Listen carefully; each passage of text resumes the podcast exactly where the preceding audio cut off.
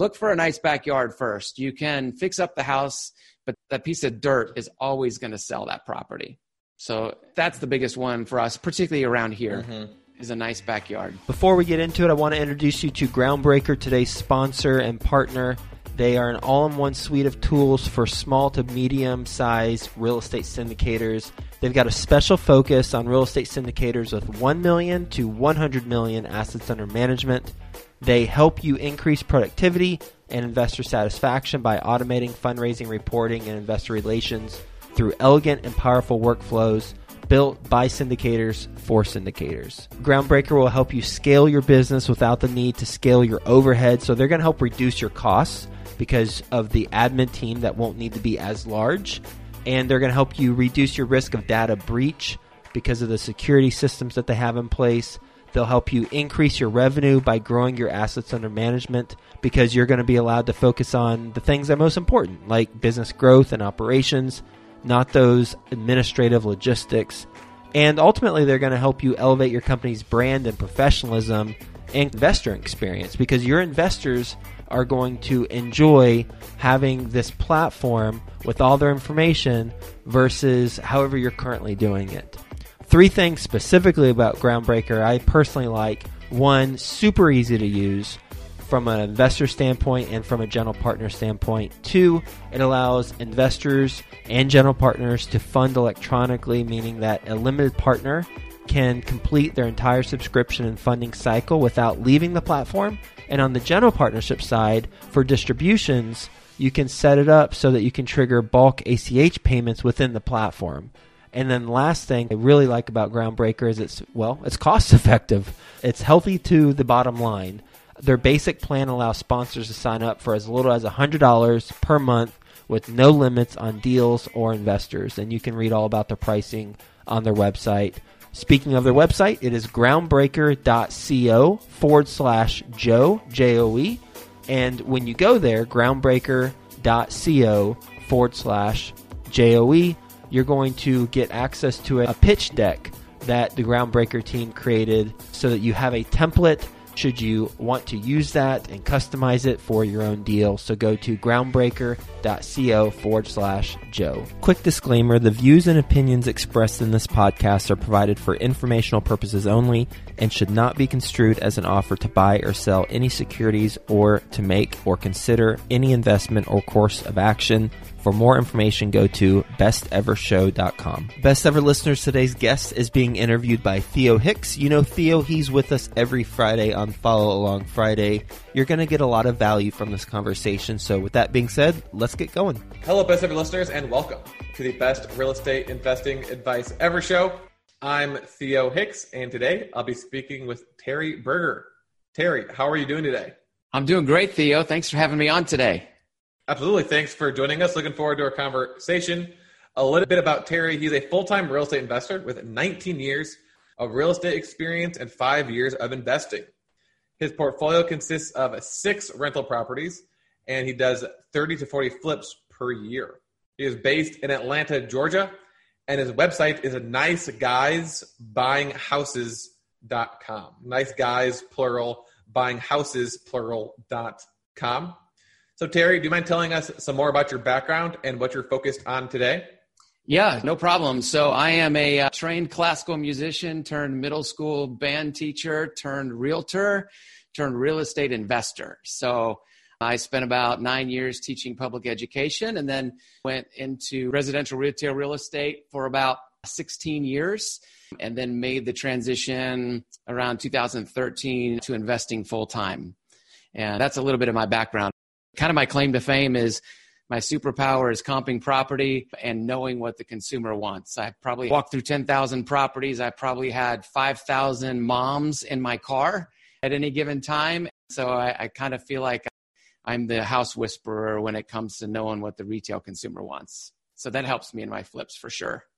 Well, we'll definitely talk about those two things. So the comping properties and then knowing what people want. Before that, so you do flips and then you do rentals. So which one's yeah. your main focus? So we flip to buy and hold. We like to generate cash through our flips, and then we save the best ones with the most cash flow as rental properties. So we pick up two, maybe three a year if we can. What's your main way to generate leads? Let's see. Main way we generate lead is direct mail at this time. We buy some online leads as well. Those are our two primary. You buy online leads. You buy like lists? Yeah, so there's companies out there, right, that have great organic traffic. So you can either do Google pay per click, we've done that before, and drive traffic to your own site, or you have these companies out there that have really great SEO and they appear in top search results in just about every market and they get plenty of leads. So we basically just pay for leads from them. Interesting. So you have like an ad on their website? Like if I go to a website on the corner, it'll have an ad for you buying houses, or, or how does that work exactly? No, it's not an ad at all. It's kind of like they go in and because these companies have national SEO presence, they just go in and let's say somebody clicks Greenville, South Carolina. I have a house to sell in Greenville, South Carolina. Then I buy that lead. So if you think about how ServiceMaster does it for storm damage and water damage houses, it's just a national website and it's a lead collection service. And then there's multiple people that buy leads. I can give you the company names if that would be helpful, Theo. So you buy it and then they'll send you a list of people who said, I want to sell my house in this market. Yep. So let's say Susie Smith hits their website and they know that I'm going to pay X amount of dollars for this lead, it's called 100 bucks, 150, 200 dollars, and then they send that lead over to me and they just ping my credit card per lead. Okay. And what are some of the websites that do this? There's need to sell house fast.com is the most common one, and then Fast Home Offer is the other. A lot of people, I think, have heard of Fast Home Offer. And then for the direct mail, mm-hmm. what's your criteria for that? What type of people are you mailing to? Have you found to be the most receptive to direct mail? And then what type of messaging are you putting on these letters? I think the best messaging is just consistent messaging. What is it that your company has that might separate you from other people? So we've done a really concentrated effort to get Better Business Bureau reviews. So we leverage those Better Business Bureau reviews against our competition. And we hear this all the time, right? We went with you because you were BBB rated, or we called you because you were A plus rated on the BBB. So that seems to help us a lot. So that kind of messaging we get that out all the time. And then in terms of the type of person that we mail to, it's like everybody else. They need to have equity, and we're just trying to figure out who's motivated. We've personally, I don't think, ever bought a house from anybody under 40, so we go 40 and up. We just kind of look at our avatar customer. Who is it? The problem with us sometimes is I remember buying a house from an attorney couple one time. So typically they wouldn't be your avatar customer, but they hated realtors. Really, honestly, Theo, that's really what it boils down to. If they don't like real estate agents, they call us. And I think from an investor's perspective, a lot of times that's what makes the investor a really good option for people is because a lot of people have this bias against real estate agents sometimes. And that usually stems from a bad experience along the way. And look, I was an agent for 17 years. I sold over a thousand houses. I was a really good agent, but did I make everybody happy all the time? No, I didn't. So that one person that I didn't make happy or they didn't have the experience they thought they would have, they may reach out to an investor. So you'll have on the direct mailing a stamp that says A plus plus Better Business Bureau, and then not a real estate agent. and if you hate realtors, call me. No, I don't put go. that on there. it's funny my, I've talked to people before who would put that they're an agent on there and say that that's like a benefit to them. Sure. I'm an agent. But that's interesting. They said sometimes people don't even like agents. That, that could potentially hurt you as well. So thank you for sharing that. So you send out your direct mail and leads start coming in. And then you said that you're the master comper. So how are you able to determine what the offer price is without having to go and inspect every single property? Yeah, so during COVID 19, we have switched over to in person phone appointments. And I think a lot of people have shifted that way, right? So, our biggest obstacle is how do we evaluate the property when we can't see it? So, I'll tell you what we do. So, let's say we put a house under contract over the phone. Then, of course, I teach comping to my team so they kind of get how to comp a property. And we could talk more about comping if you want. But the process that we use to do it virtually like this, especially during the phone appointment era that we're in, is we send our home inspector there and we also send our photographer at the same time. So we give our photographer a big checklist of things to look for in addition to just looking for problems in general. So our home inspector's there going all over the house and it takes a couple hours for him to do that. And then our professional photographer's in there with a wide angle lens and a micro lens and she's shooting video, she's shooting photographs and she sends them back to us in high resolution. So if I can get on my Mac or whatever and I can zoom in really, really tight on things, as long as you get that stuff back in high res, you can zoom in on something really detailed without having to be at that house. And that's how we do it right now. Okay. Can we take a step back? Because this is what you do after you've got it under contract. But how do I know what that contract price is? How do I know what to offer? So the way we comp properties is our philosophy is we comp in micro markets.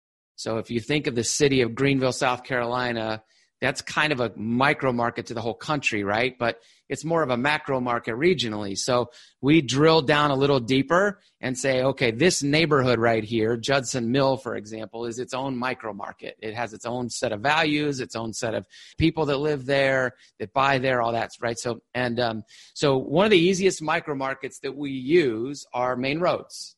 We won't cross over a main road We'll stay within the boundaries of main roads and we'll try to stay inside of a little neighborhood pocket that we know is how we're going to grab our comps. The second trick that I teach people this is an old agent trick, right? You're going to look at your values based on the elementary school.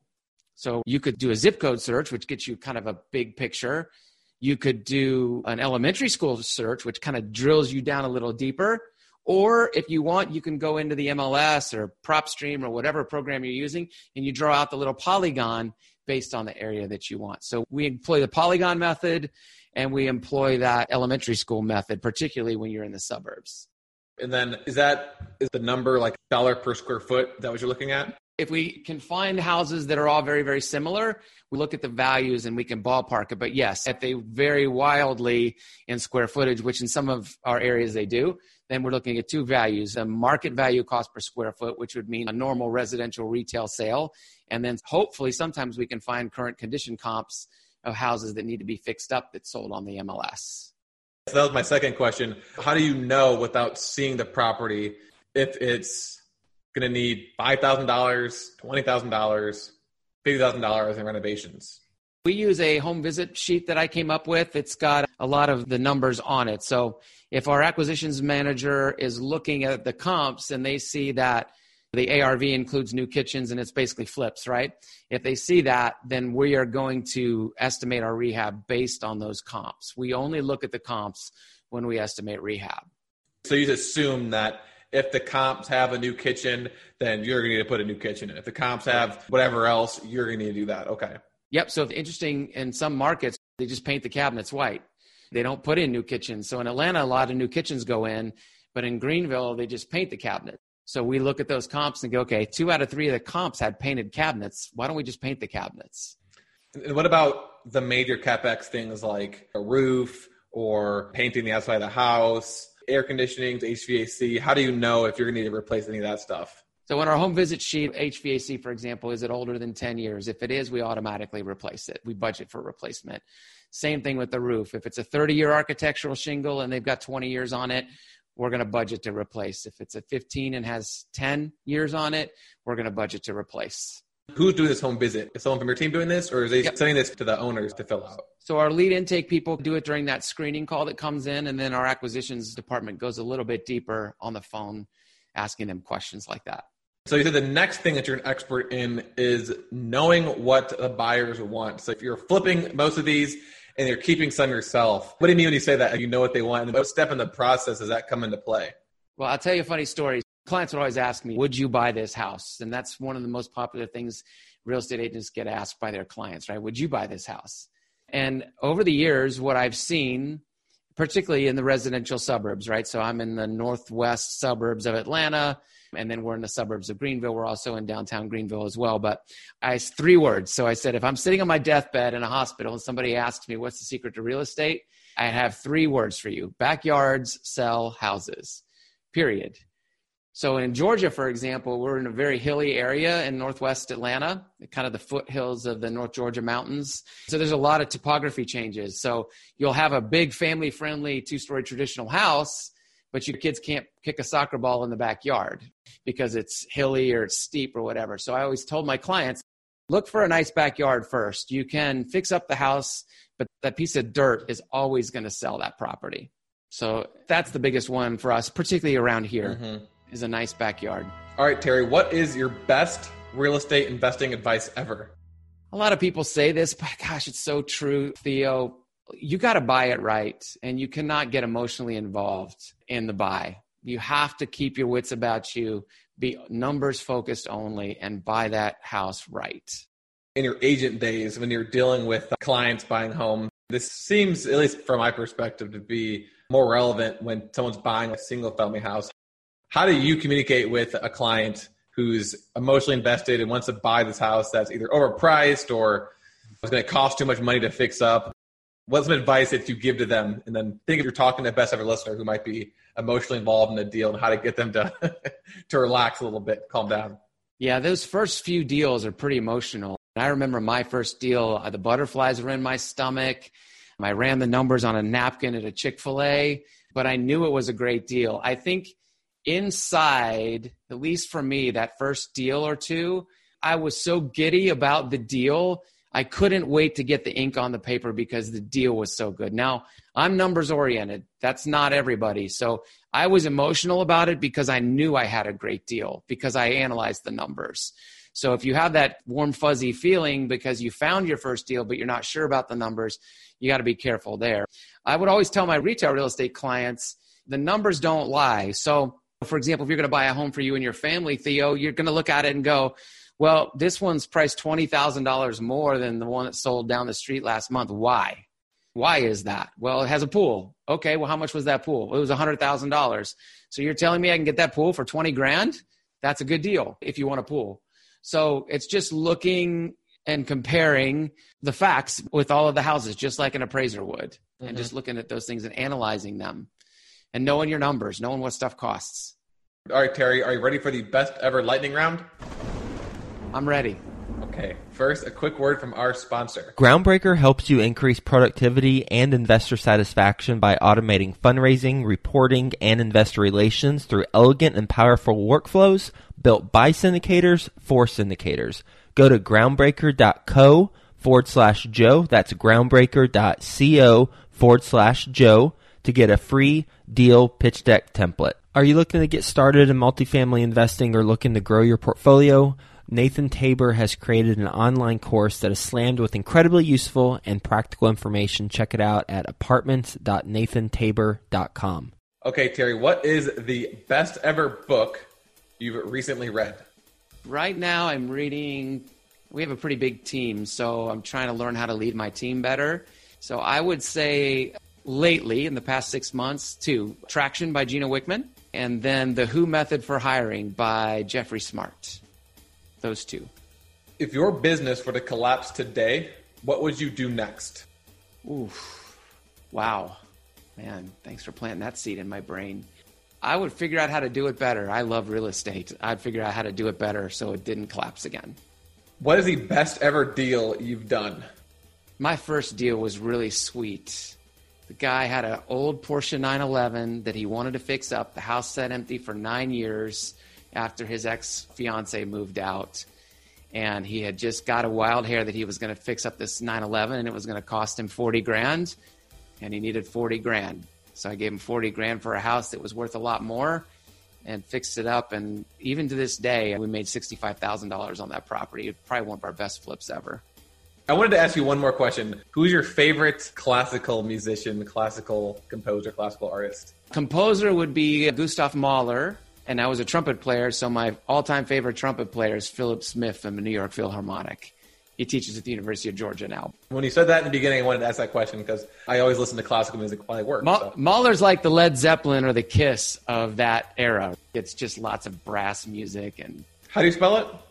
M A H L E R. Okay, I've got yeah, M A H L E R. Yep. What is the best ever way you like to give back? My wife and I like to give. She's a giver, and I like to make the money so that she can give. So we support our church, we support missions organizations. At one time, we were trying to give away 20% of our income. It might be that way now, I'm not sure, but we give away a significant portion. I am passionate about Operation Underground Railroad. Their sole purpose is to free children from sex slavery or any other type of slavery all over the world, and that's one of the causes I really care about right now. Do you know who Bill Allen is? Yeah, he's a good friend of mine. In fact, I am now the chief operations officer of Seven Figure Flipping. I just talked to him right before we got on. He's oh, that's awesome. I So talked to him earlier today too. He didn't know I was going to be on your podcast. Wow. And then I talked to someone else on his team yesterday, Becca Shea. It's great. Yeah, Small Becca. world. Yeah, good friends of mine and Mike Simmons. Those guys, I, we kind of grew up in this business together. Bill, Becca, and I. Small, small world. All right. Last question. What's the best ever place to reach you? The best place to reach me, probably Facebook. For somebody who's just reaching out to me, is Facebook. Just private message me, Terry Berger, and you can reach out to me there. Perfect, Terry. Well, thanks for joining us and walking us through your step by step process for flipping homes, starting from your direct mailing strategies, as well as buying leads from websites like needtosellhomefast.com and Fast Home Offer. We talked about how you create your offer, which is by doing comps based off of the micro market, so a neighborhood with the major roads as the boundaries, as well as looking it up by elementary school. And then from there, you should do phone conversations with people once these leads come in.